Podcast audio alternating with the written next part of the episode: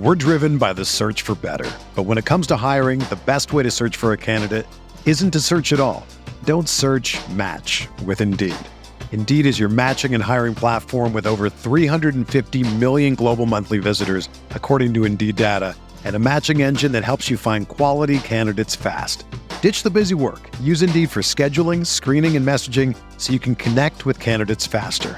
Leveraging over 140 million qualifications and preferences every day, Indeed's matching engine is constantly learning from your preferences, so the more you use Indeed, the better it gets. Join more than 3.5 million businesses worldwide that use Indeed to hire great talent fast. And listeners of this show will get a $75 sponsored job credit to get your jobs more visibility at Indeed.com slash BlueWire. Just go to Indeed.com slash BlueWire right now and support our show by saying that you heard about Indeed on this podcast. That's Indeed.com slash BlueWire. Terms and conditions apply. Need to hire? You need Indeed.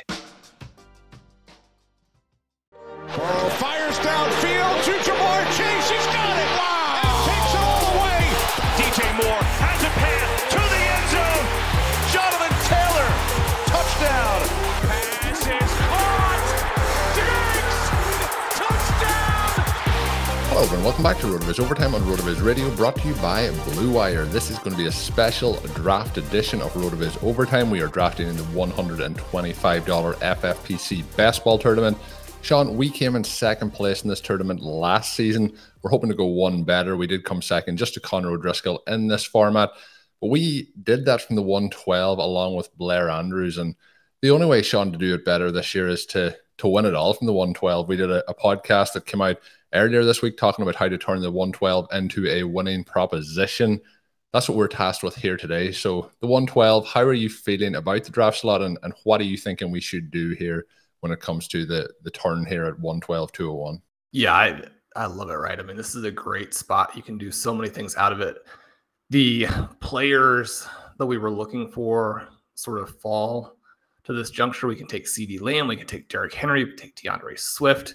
We can go with the elite tight end and Mark Andrews Saquon Barkley is here Colm we have 40 seconds I don't know it just seems like an abundance of riches what direction are you leaning on that show earlier this week, I talked about that DeAndre Swift and Saquon Barkley should be first round picks.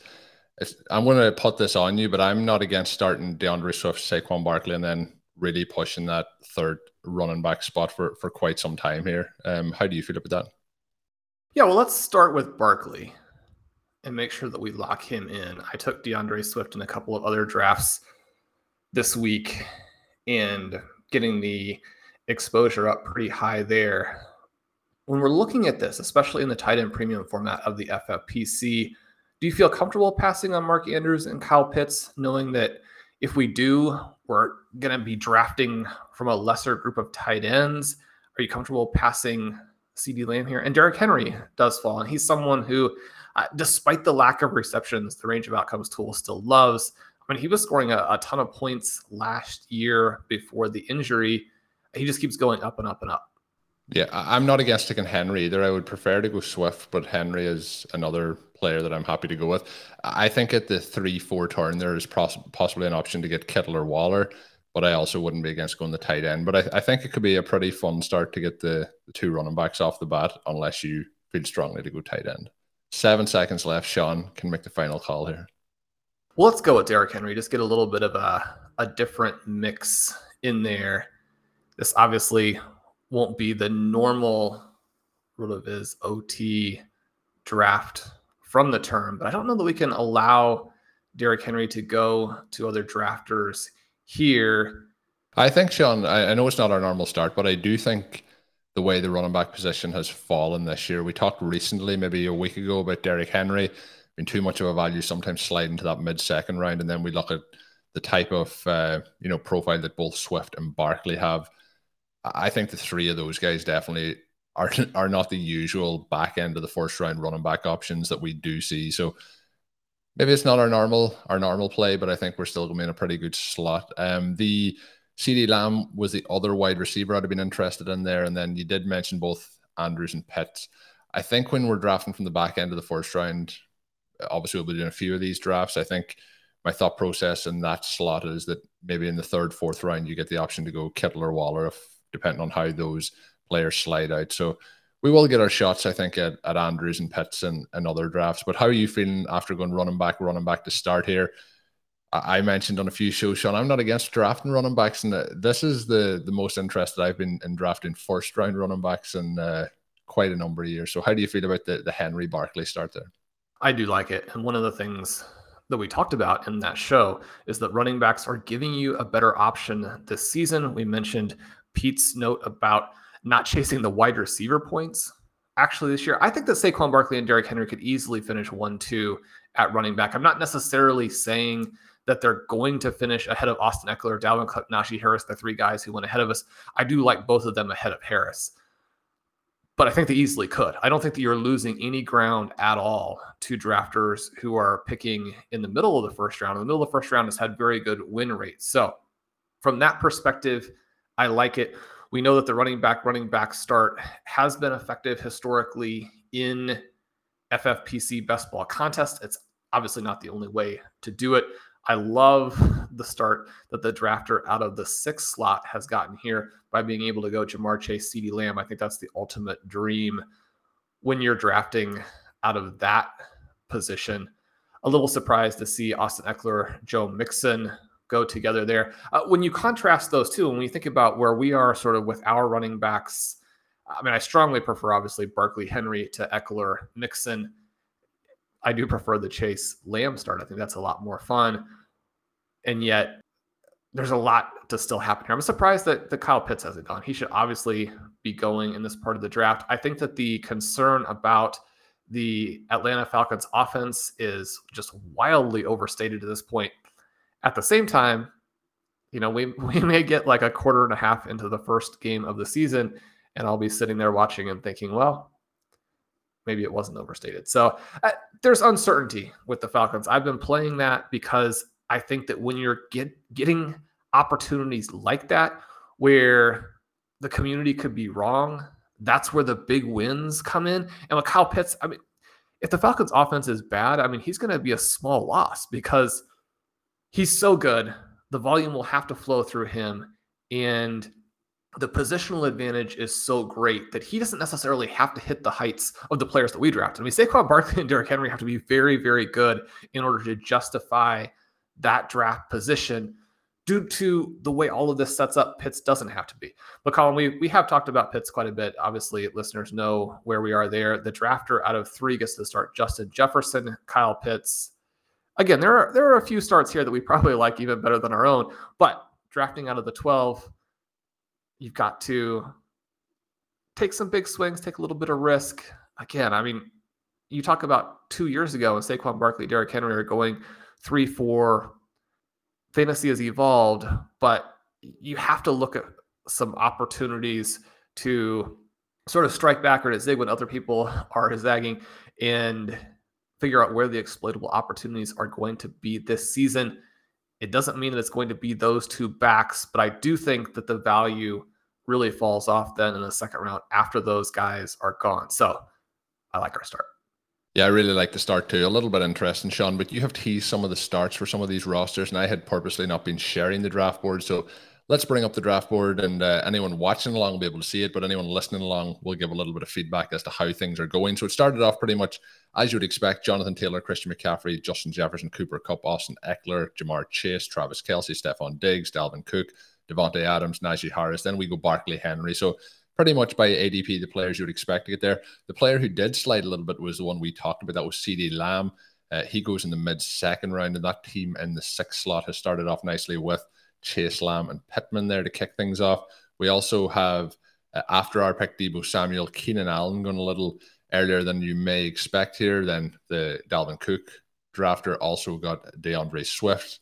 Then Mark Andrews, Aaron Jones, CeeDee Lamb, as I mentioned, Joe Mixon, Alvin Kamara, Kyle Pitts, who we talked about, then Javonte Williams, Darren Waller, who I anticipated maybe coming back to the end of this round. That hasn't obviously happened here. Breece Hall getting a little bit of a push there in ADP. Uh, he goes to the Jonathan Taylor drafter. The team in two looks to be auto draft, and they get Leonard Fournette there.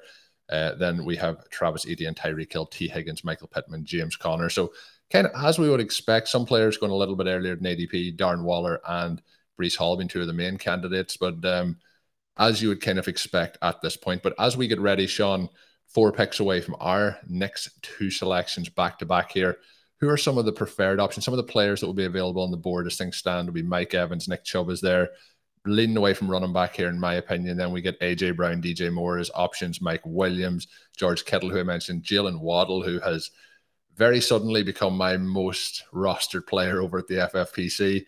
Um, who are you feeling like here? It feels like shying away from the, the running back options that are available. I was going to make a deal with you when we did take those players at the one two turn that that meant that we couldn't draft Breece Hall or Travis Etienne at the at the three four turn. Uh, that is always the difficult part in these drafts, particularly from the back, because usually Hall and Etienne are options that may be there for you, but they are no longer there for us. How are you feeling coming into this turn? We we will have a number of options that I'm very interested in, as Mike Evans and Waddle and AJ Brown also go off the board.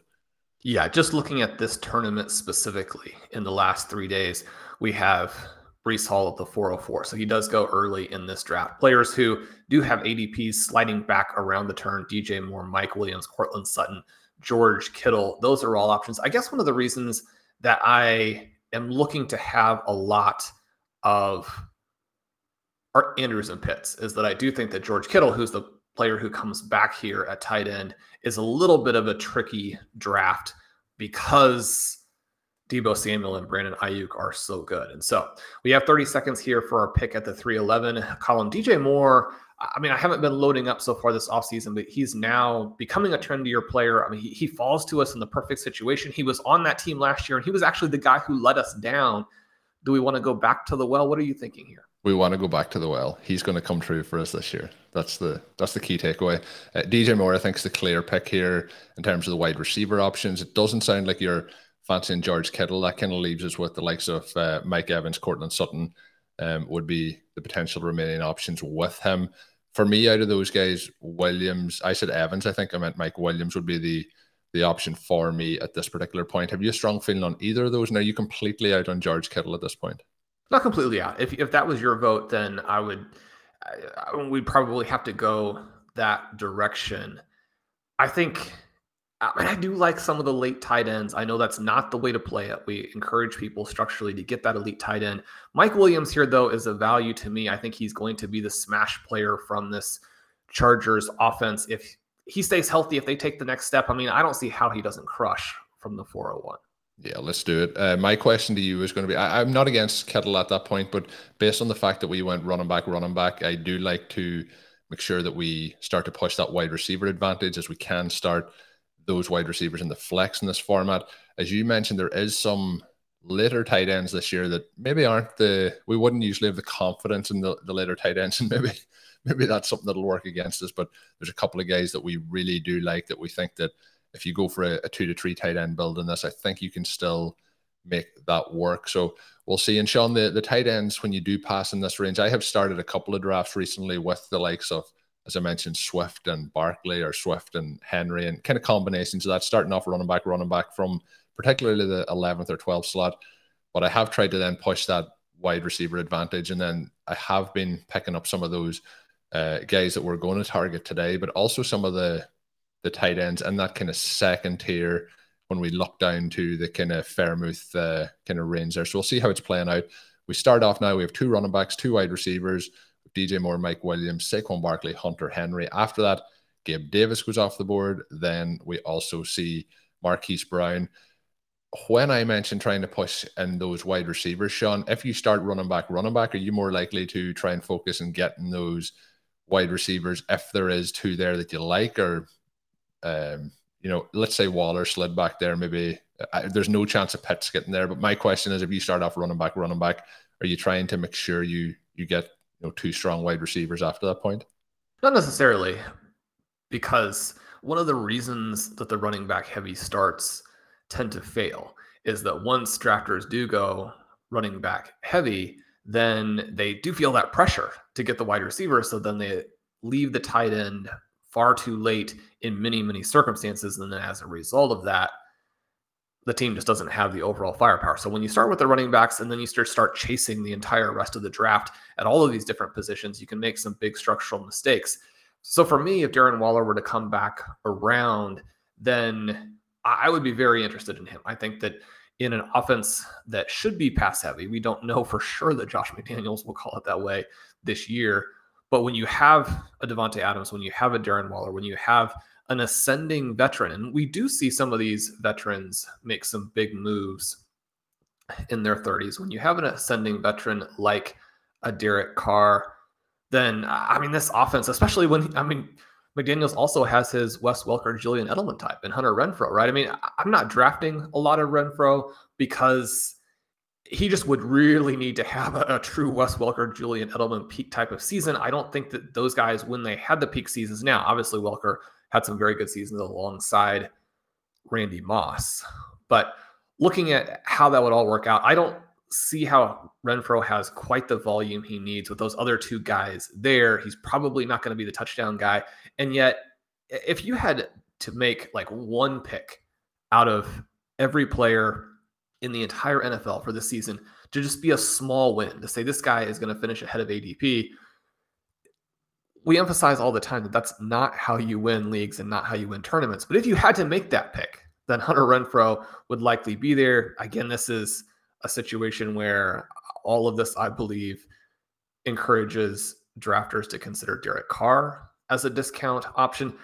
I, I, like Darren Waller. I think that number one, he's very, very good. Number two, you can see how he would have the huge game at the right time. Now, could George Kittle have the huge game at the right time? He could. The problem is that some of those other games are just so small that you're going to need to have another tight end putting up big points for you in the fantasy playoffs to get through, to have that upside in week 17. But like we talked about, there are some other guys. So from that perspective, maybe a Kittle and then a Gerald Everett, a Noah Fant, an Albert O, a Cole Kmet. I mean, it looks like Kmet could lead the tight end position in targets there there are huge concerns about the Chicago Bears. And yet, if Justin Fields and Cole Kmet are ascending players and they don't have anybody else other than Darnell Mooney, who also is a good player, another guy where, I mean, if you had to pick for a small win, I mean, Darnell Mooney is such an easy target. You look at these preseason games, his ability to get open, his ability to go up and make catches for a smaller receiver, his athleticism and playmaking, I think, is underrated. So, I, I mean, Darnell Mooney is one of the guys where I'm not drafting him. And yet, if that ended up being a player that I missed out on in a big way, I wouldn't be surprised. I, I just I think the Bears are going to have to do a few things there. The volume is going to run through them. You look at some of these other teams and players where the ADP is pushed up because it's going to have to run through them. I mean, Brandin Cooks, are you you're that excited to draft Brandin Cooks ahead of Darnell Mooney? I mean, that doesn't make any sense to me, right? So I mean, I'm not drafting either one of those guys, but one player appears to be a pretty easy value. Now, Colm, as we go through this fourth round, we do see the normal trend that you see everywhere, which is that wide receivers are going fast and furious. One of the things I wanted to mention earlier that I did like when we started running back, running back aside, I did like that the second round was running back heavy. I like that the beginning of the third was running back heavy. One of the things you don't necessarily want to see is for the Jonathan Taylor and Christian McCaffrey managers to make really savvy wide receiver or tight end picks in that two three turn. I mean, they they draft some good running backs, and maybe say, I mean, they're going to get some wide receivers later. But I think that it's a real gift to the rest of the draft when the Taylor and McCaffrey owners add in some running back that really lowers the ceiling for their overall team. So from that perspective, I think we're in good shape. Now, the drafter out of four has started. I mean, sorry, the drafter out of three has started Justin Jefferson, Kyle Pitts, Travis Etienne, Jerry Jeudy, and now goes Juju Smith Schuster. That's a dream start there.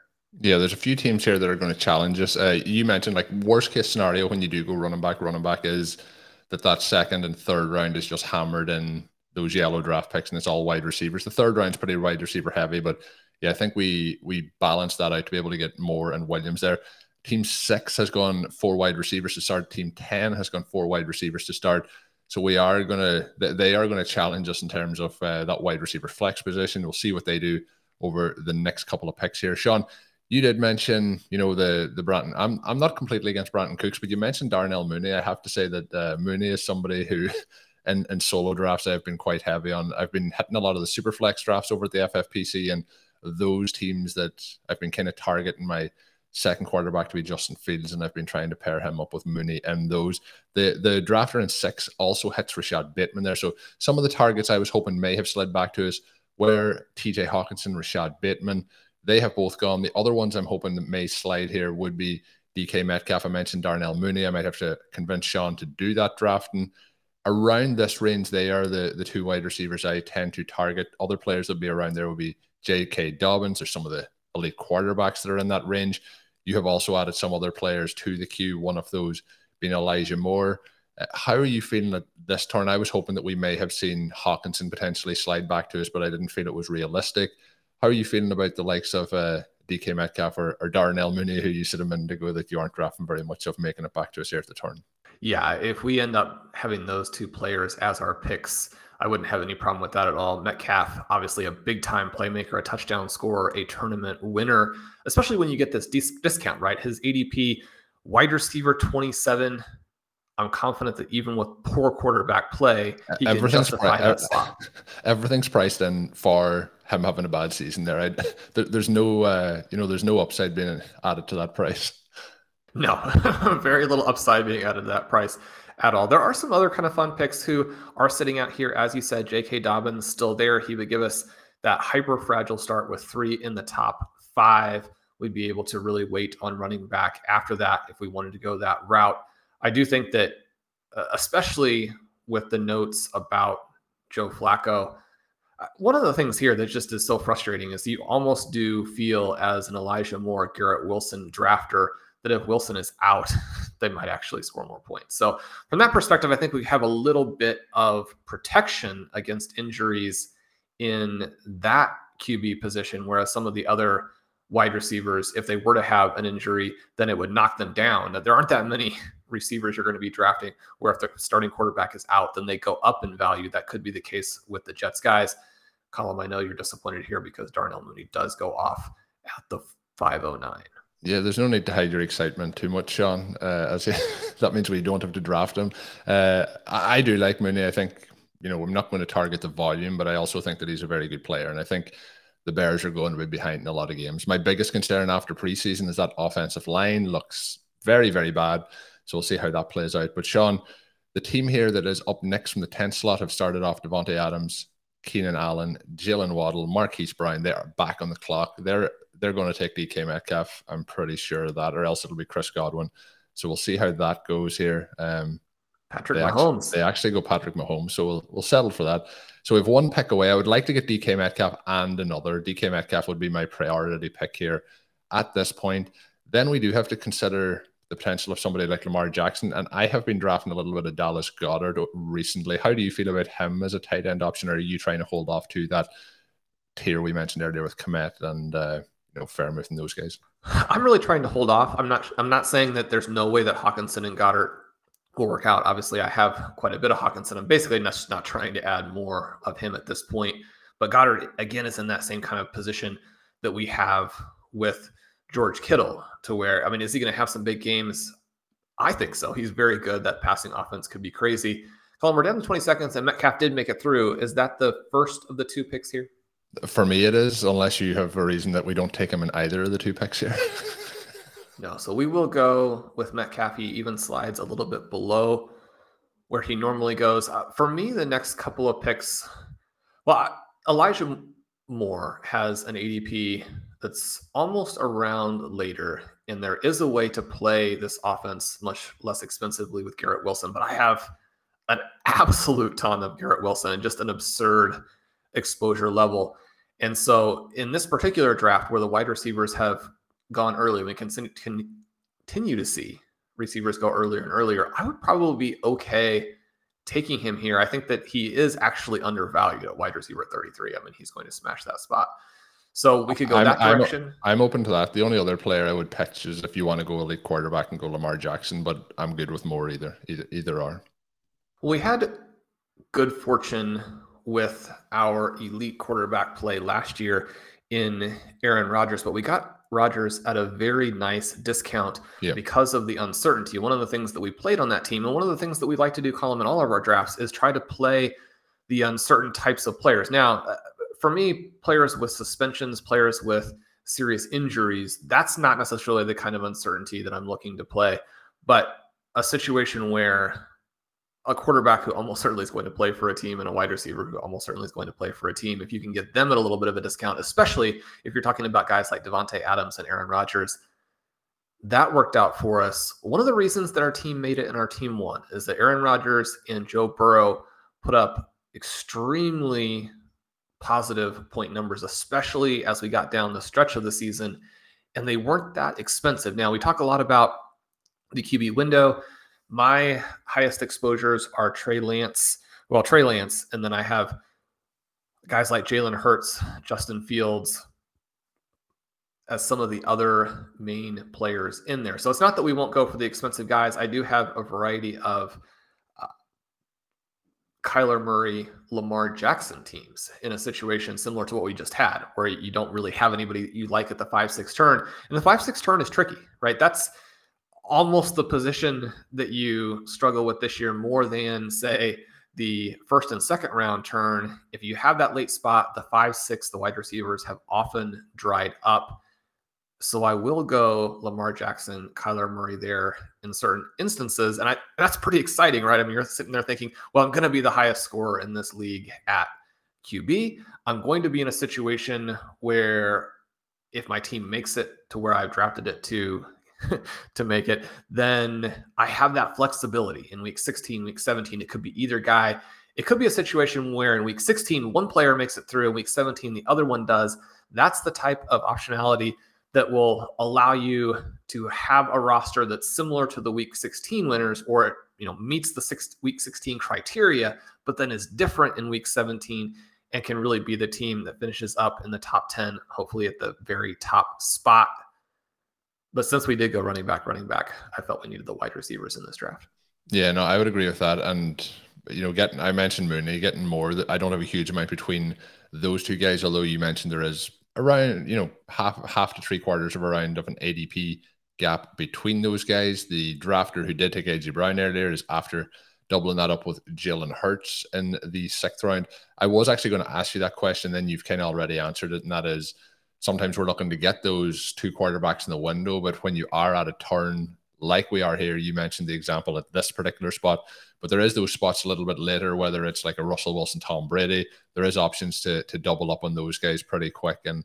um, I think having those wide receivers that we've built up now with the four wide receivers after the two running back start allows us some flexibility as we move through the draft. I think sometimes when you get into that eight nine range, it can be a little bit of challenge if you if you haven't got um, those wide receivers to try and pivot to the quarterback position. So, Sean, so far we've uh, we're looking pretty good. Team six, I'm assuming Sean has uh, has heard some of your content over the years as they have started out to get with a six wide receiver start.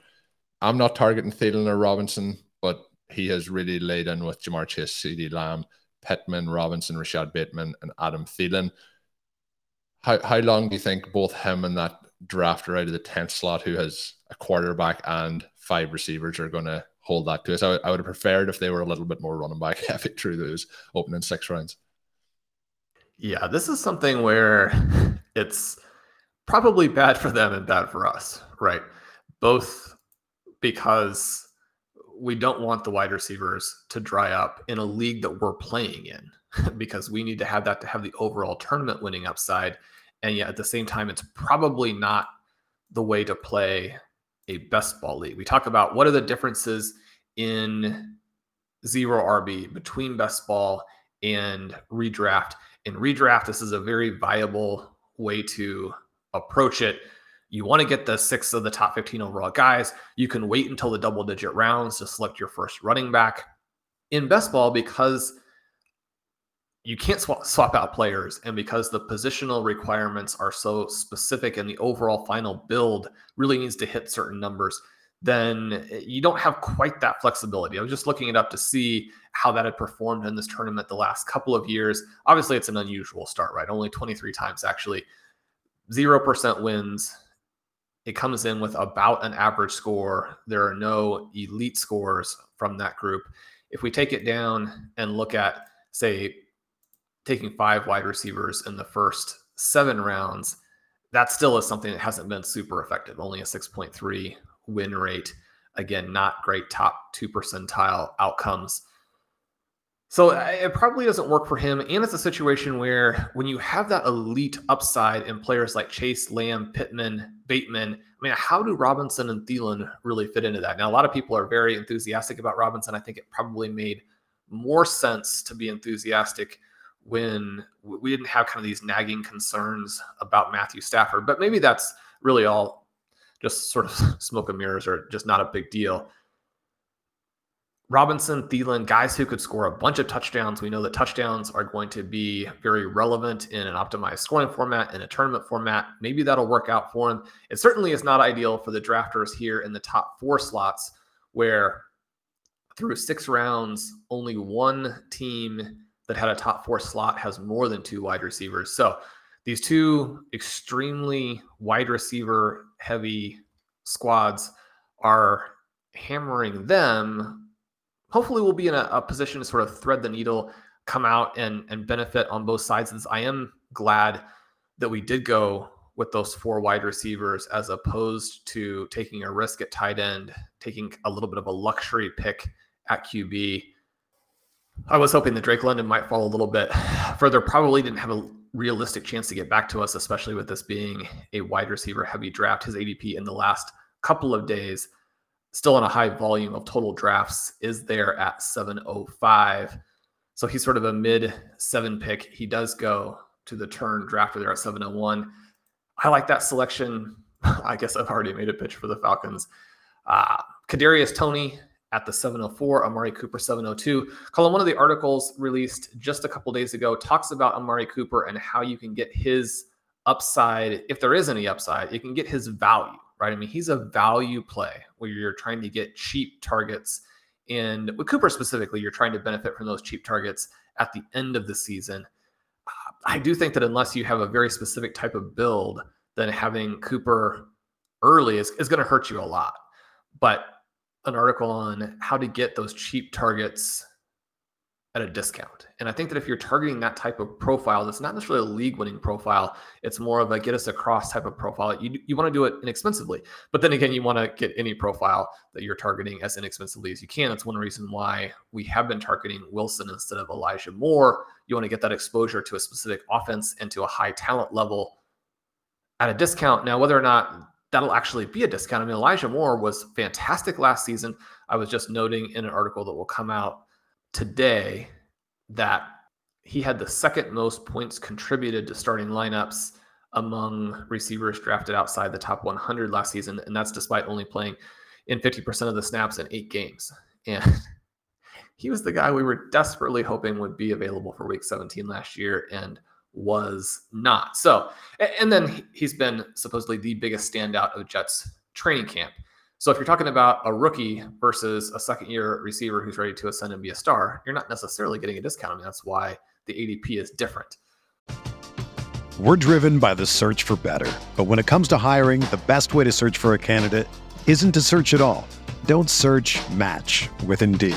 Indeed is your matching and hiring platform with over 350 million global monthly visitors, according to Indeed data, and a matching engine that helps you find quality candidates fast. Ditch the busy work. Use Indeed for scheduling, screening, and messaging so you can connect with candidates faster. Leveraging over 140 million qualifications and preferences every day, Indeed's matching engine is constantly learning from your preferences, so the more you use Indeed, the better it gets. Join more than 3.5 million businesses worldwide that use Indeed to hire great talent fast. And listeners of this show will get a $75 sponsored job credit to get your jobs more visibility at Indeed.com slash BlueWire. Just go to Indeed.com slash BlueWire right now and support our show by saying that you heard about Indeed on this podcast. That's Indeed.com slash BlueWire. Terms and conditions apply. Need to hire? You need Indeed. Whether you're a world class athlete or a podcaster like me, we all understand the importance of mental and physical well being and proper recovery for top notch performance.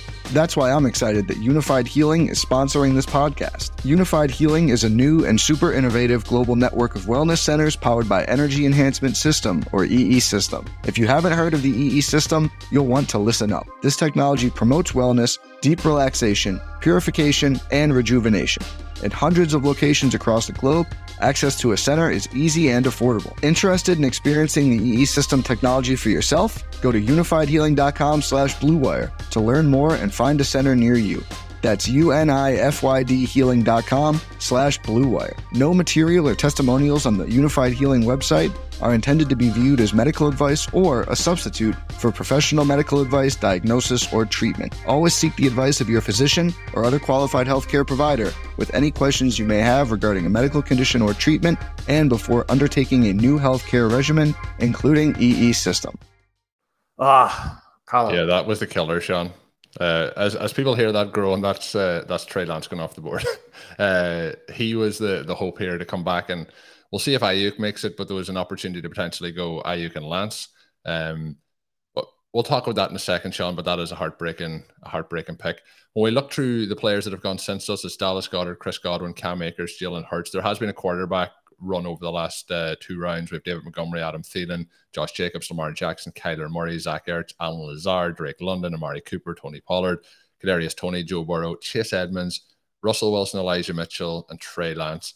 I was hoping, Sean, that that was the pick that we got here at the back end of this round, and I can I can tell you already mentioned earlier that he was your most rostered quarterback, but he does go there a couple of picks before us, which is hugely disappointing.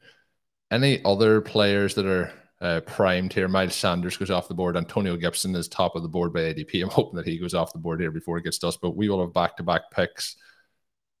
I like both DeVonta Smith and Brandon Aiyuk as options here. There is the quarterbacks and Tom Brady and Dak Prescott as potential options. We do have our two top tier running backs, and one of those guys who, if we didn't have those, would have been an interest was Rhamondre Stevenson. How are you feeling like playing as we are back on the clock, Sean? 46 seconds to make a selection here. Yeah, well, the top receiver by ADP is Hunter Renfrow, and we did make a pitch for him as being a little bit undervalued. I do think that the potential league winners are probably DeVonta Smith and Brandon Aiyuk. It, it, would be hard, I think, to go away from either player, especially when we did have that Henry Barkley start that gives us, you know, these two potential legendary running backs to begin with. Yeah, I think I think this pushes us into getting those two guys, and it probably turns in then to a potential three quarterback build. But I, am willing to push quarterback to the next two rounds and see who maybe last to us. If you want to go the way of uh, Aiyuk and Smith, that would be my preferred options. Okay, that's what I was going to ask you. If you were comfortable waiting at QB, I just think those two guys are like when we're looking at some of the profiles of these players, there's lots of you know, if it was a case if it was Renfrow we were picking here, I'm happy to go quarterback. But when we have the option for Aiyuk and Smith, I think that's the the way to go for the upside plays. I, I do as well. Uh, the first thing we have to do is win this league, right? And the kind of extreme builds that we're getting on both sides with some running back heavy and some wide receiver heavy, uh, you know, we have this path sort of in between them. And even though the vast, vast majority of my teams are two QBs in the window. I don't think that you want to get so caught up in it that you don't sort of show the flexibility in a given draft. I think that Tom Brady is a value here. I think that he probably is the right play here. And yet, ah, it just, that one doesn't get me fired up to, you know, root for this team all season in the way that waiting for a Derek Carr or a Justin Fields, a Daniel Jones, a Jared Goff, a Marcus Mariota, Baker Mayfield. Colm, how did, how did Baker Mayfield get into the conversation there? I don't know. We have DJ Moore. we, we could hold out for Geno Smith as well. Um, I, I think the last thing we need is another Week 17 where we have yeah, any Baker sort of Baker Mayfield incentive and he's throwing the ball into the backs of his offensive lineman again. We are uh, running this back a little bit though, Sean. We mentioned DJ Moore. We also have Elijah Moore, who you mentioned. So, uh, you know, we might want to get some of that Baker Mayfield, uh, Jarvis Landry exposure just to break our hearts again. Memories, memories. Colm, in terms of looking at this team now and this running back and wide receiver heavy start. Obviously, one of the things that we talk a lot about on the shows, that we write a lot about in the best ball workshops on the site, are the importance of actually executing the onesie positions, getting your tight ends, getting your quarterbacks, not getting so locked in on, oh, I need to keep up with the Joneses on running back and receiver depth and ignoring these positions that do dictate winning your lead. They put you in position to win tournaments. How do you feel about the flexibility to occasionally go away from that? Again, it's going to depend uh, how much individual listeners are drafting. If you're going to draft five times, you're going to have a little bit different approach than if you're drafting 10, which is going to be a little bit different than if you're drafting 50, which is going to be a little bit different than if you're drafting 150. And so, you know, from that perspective, you have to select an approach that works for what your overall volume is going to be on the season. But given that the vast majority of my teams are executing those, I do like to go away from it when I think it makes sense, in part because you don't ever want to get so locked in that you start making bad decisions on the clock just to try and force the structure. And in some cases, maybe diversifying into players that you don't actually want in your portfolio. But the other part then is yes, these things historically have been very successful.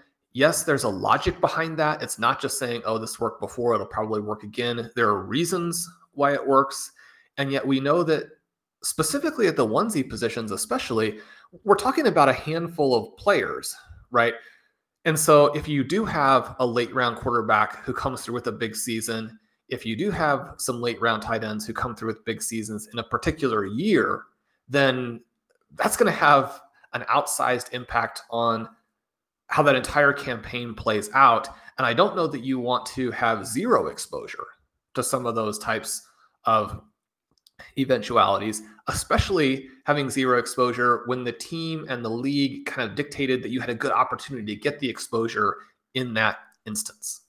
Yeah, no, I agree with everything you said there. In terms of the way this roster is played out after eight rounds, I'm very pleased with where we're sitting. We'll see how that plays out now through the next 12 rounds. But something that I wanted to hit on also when you mentioned about the tight end position, like we did discuss Cole Kmet earlier. Cole Kmet has gone off the board in the early eighth round. He normally goes kind of mid ninth round. We have some players in this draft who have taken players, as we mentioned, the team at the 101 has taken a couple of players quite a bit before ADP, and Darren Waller, Breece Hall also took Drake London a couple of picks before ADP. What we're seeing here is Cole Kmet has gone off the board about a round before normal. Dawson Knox goes a little bit earlier.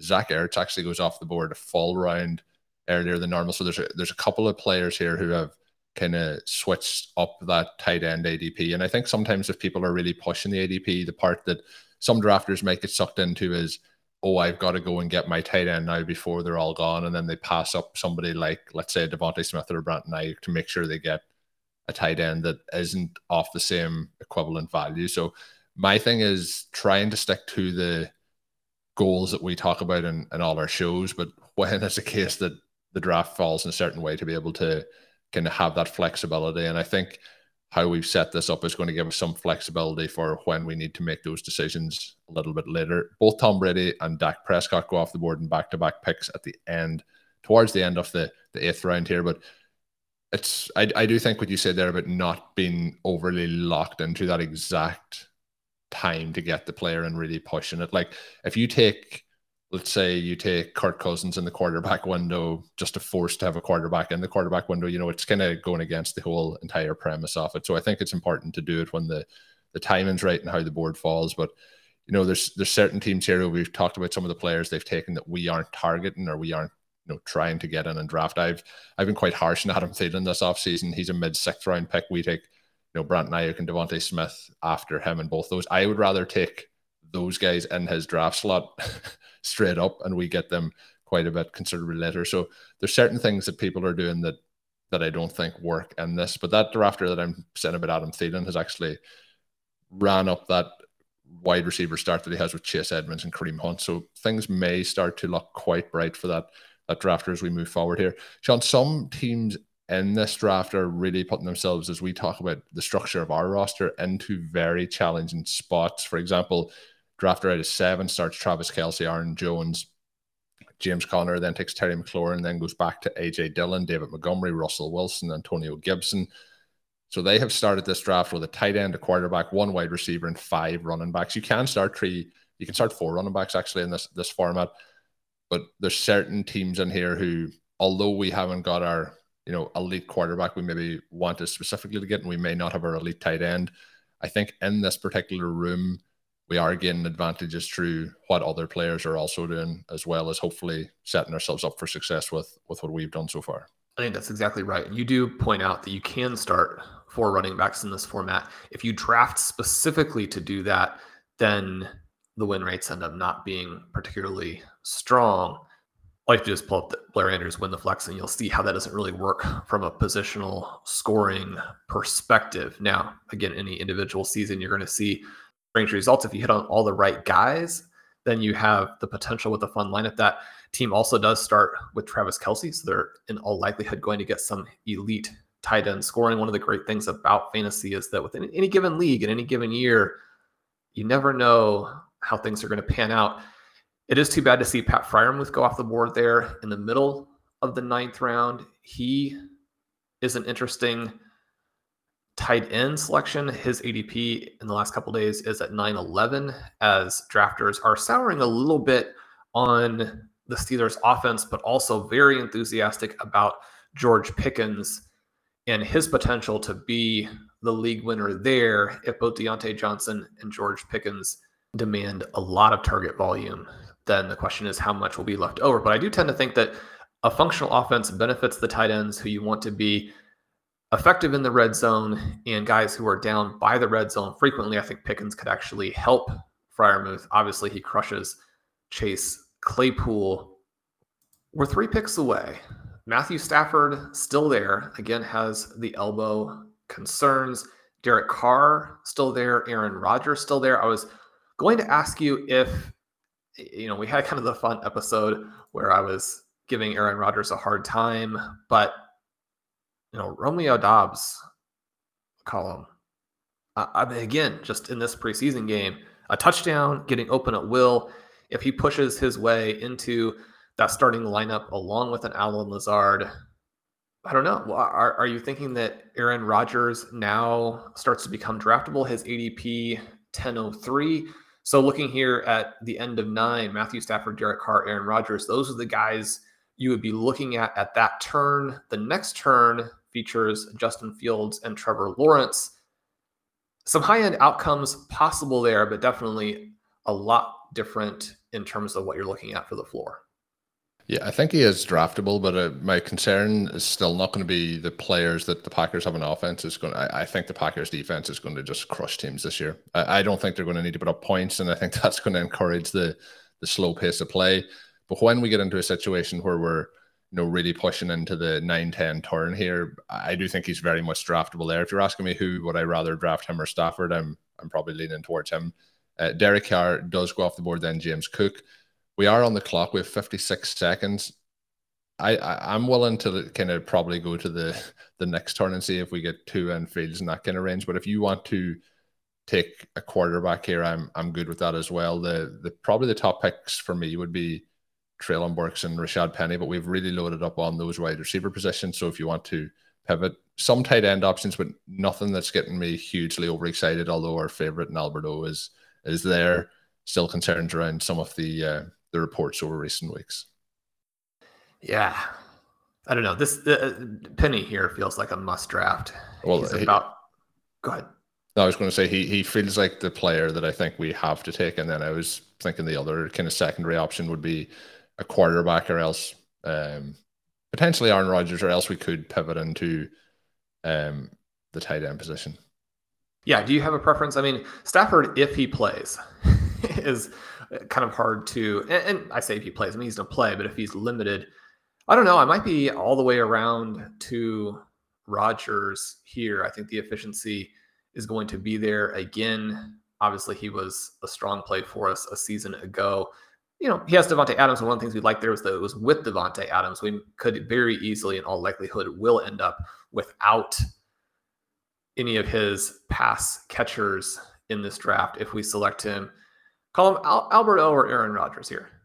Let's go with Rodgers. Let's go with Rodgers. The reason for that pick is that I, I want us to win, so Sean has to declare his undying love for Aaron Rodgers at the end of the season. There we go. There we go. That that was it. Uh, I'm not sold on the Rodgers. The other thing I'm thinking is there is some later potential options that we could pair in, and we have waited on tight end to this point. There is obviously, you know, tight end. Once you get past those elite guys, a lot of it is going to be related to touchdown production. You know, you could potentially at, a later stage pair him up with the likes of Robert Tonyan to try and get some stacking action in this build a little bit later. Um, I'm still drafting Albert Okwuegbunam in, in certain drafts, but I, I really like trying to get you know two to three tight end builds and then also putting one of the rookie tight ends in there at the end of it, both of them in, in certain drafts. But that's making me kind of pass over Albert O for the just the, the price discount you're getting on Greg Dulcich at this particular point. So we'll see. Uh, Albert O feels like a player who in certain drafts is going to slide considerably and he he is somebody who could potentially sneak back around to us. I don't know that he will.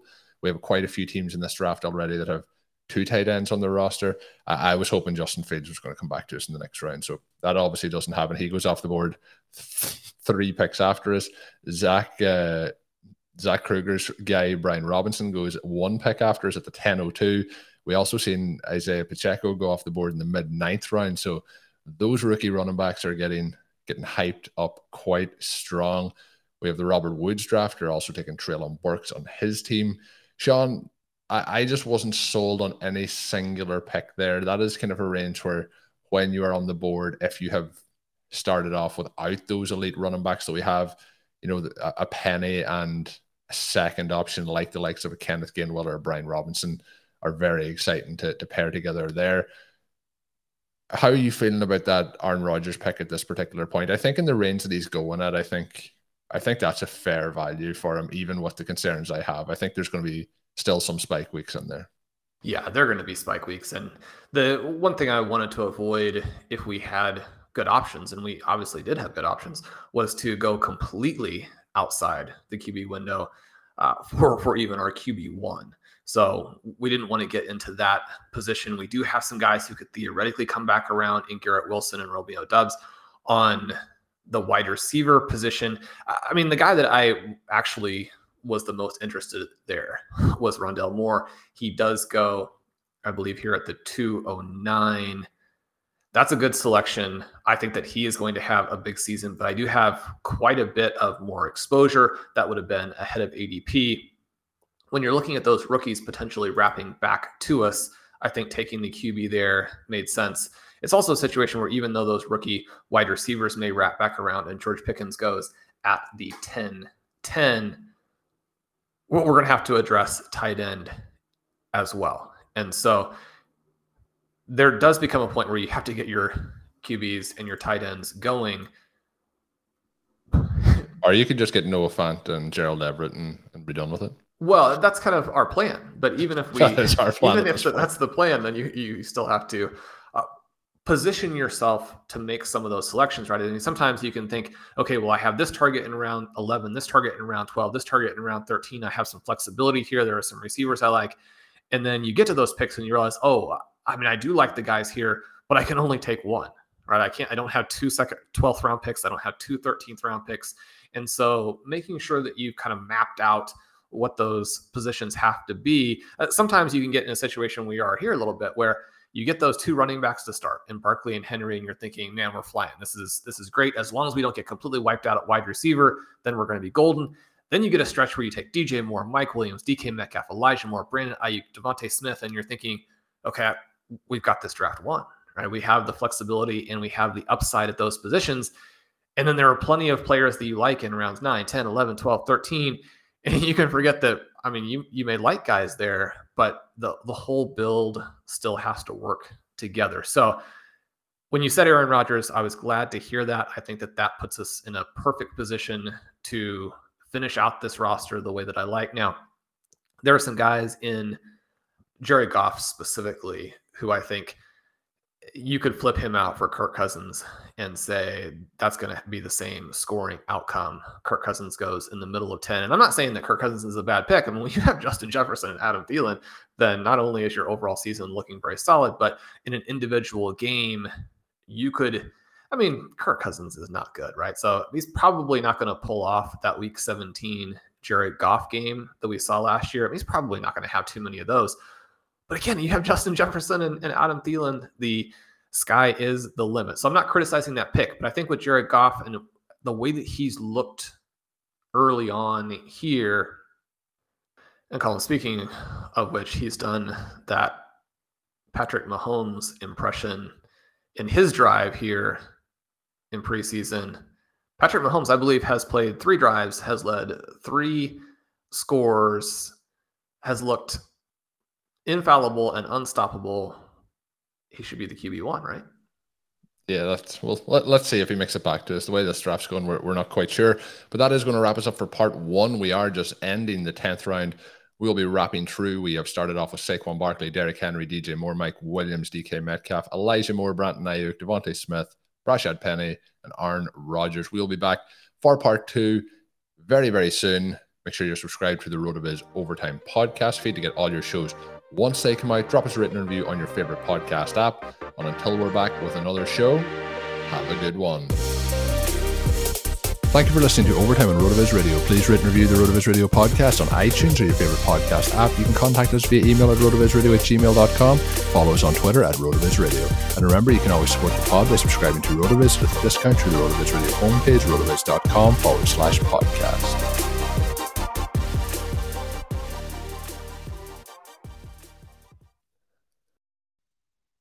The headlines remind us daily the world is a dangerous place. The elites in charge say everything's fine, stop noticing. But you know better. And your gut knows that time is short to prepare for a world that is four missed meals away from chaos. My Patriot Supply has helped over 3 million families become more self reliant and is the company Americans trust to prepare. Go to mypatriotsupply.com and secure their best selling three month emergency food kits. Each contain delicious breakfasts, lunches, and dinners, averaging over 2,000 calories per day. Secure at least one food kit for each family member.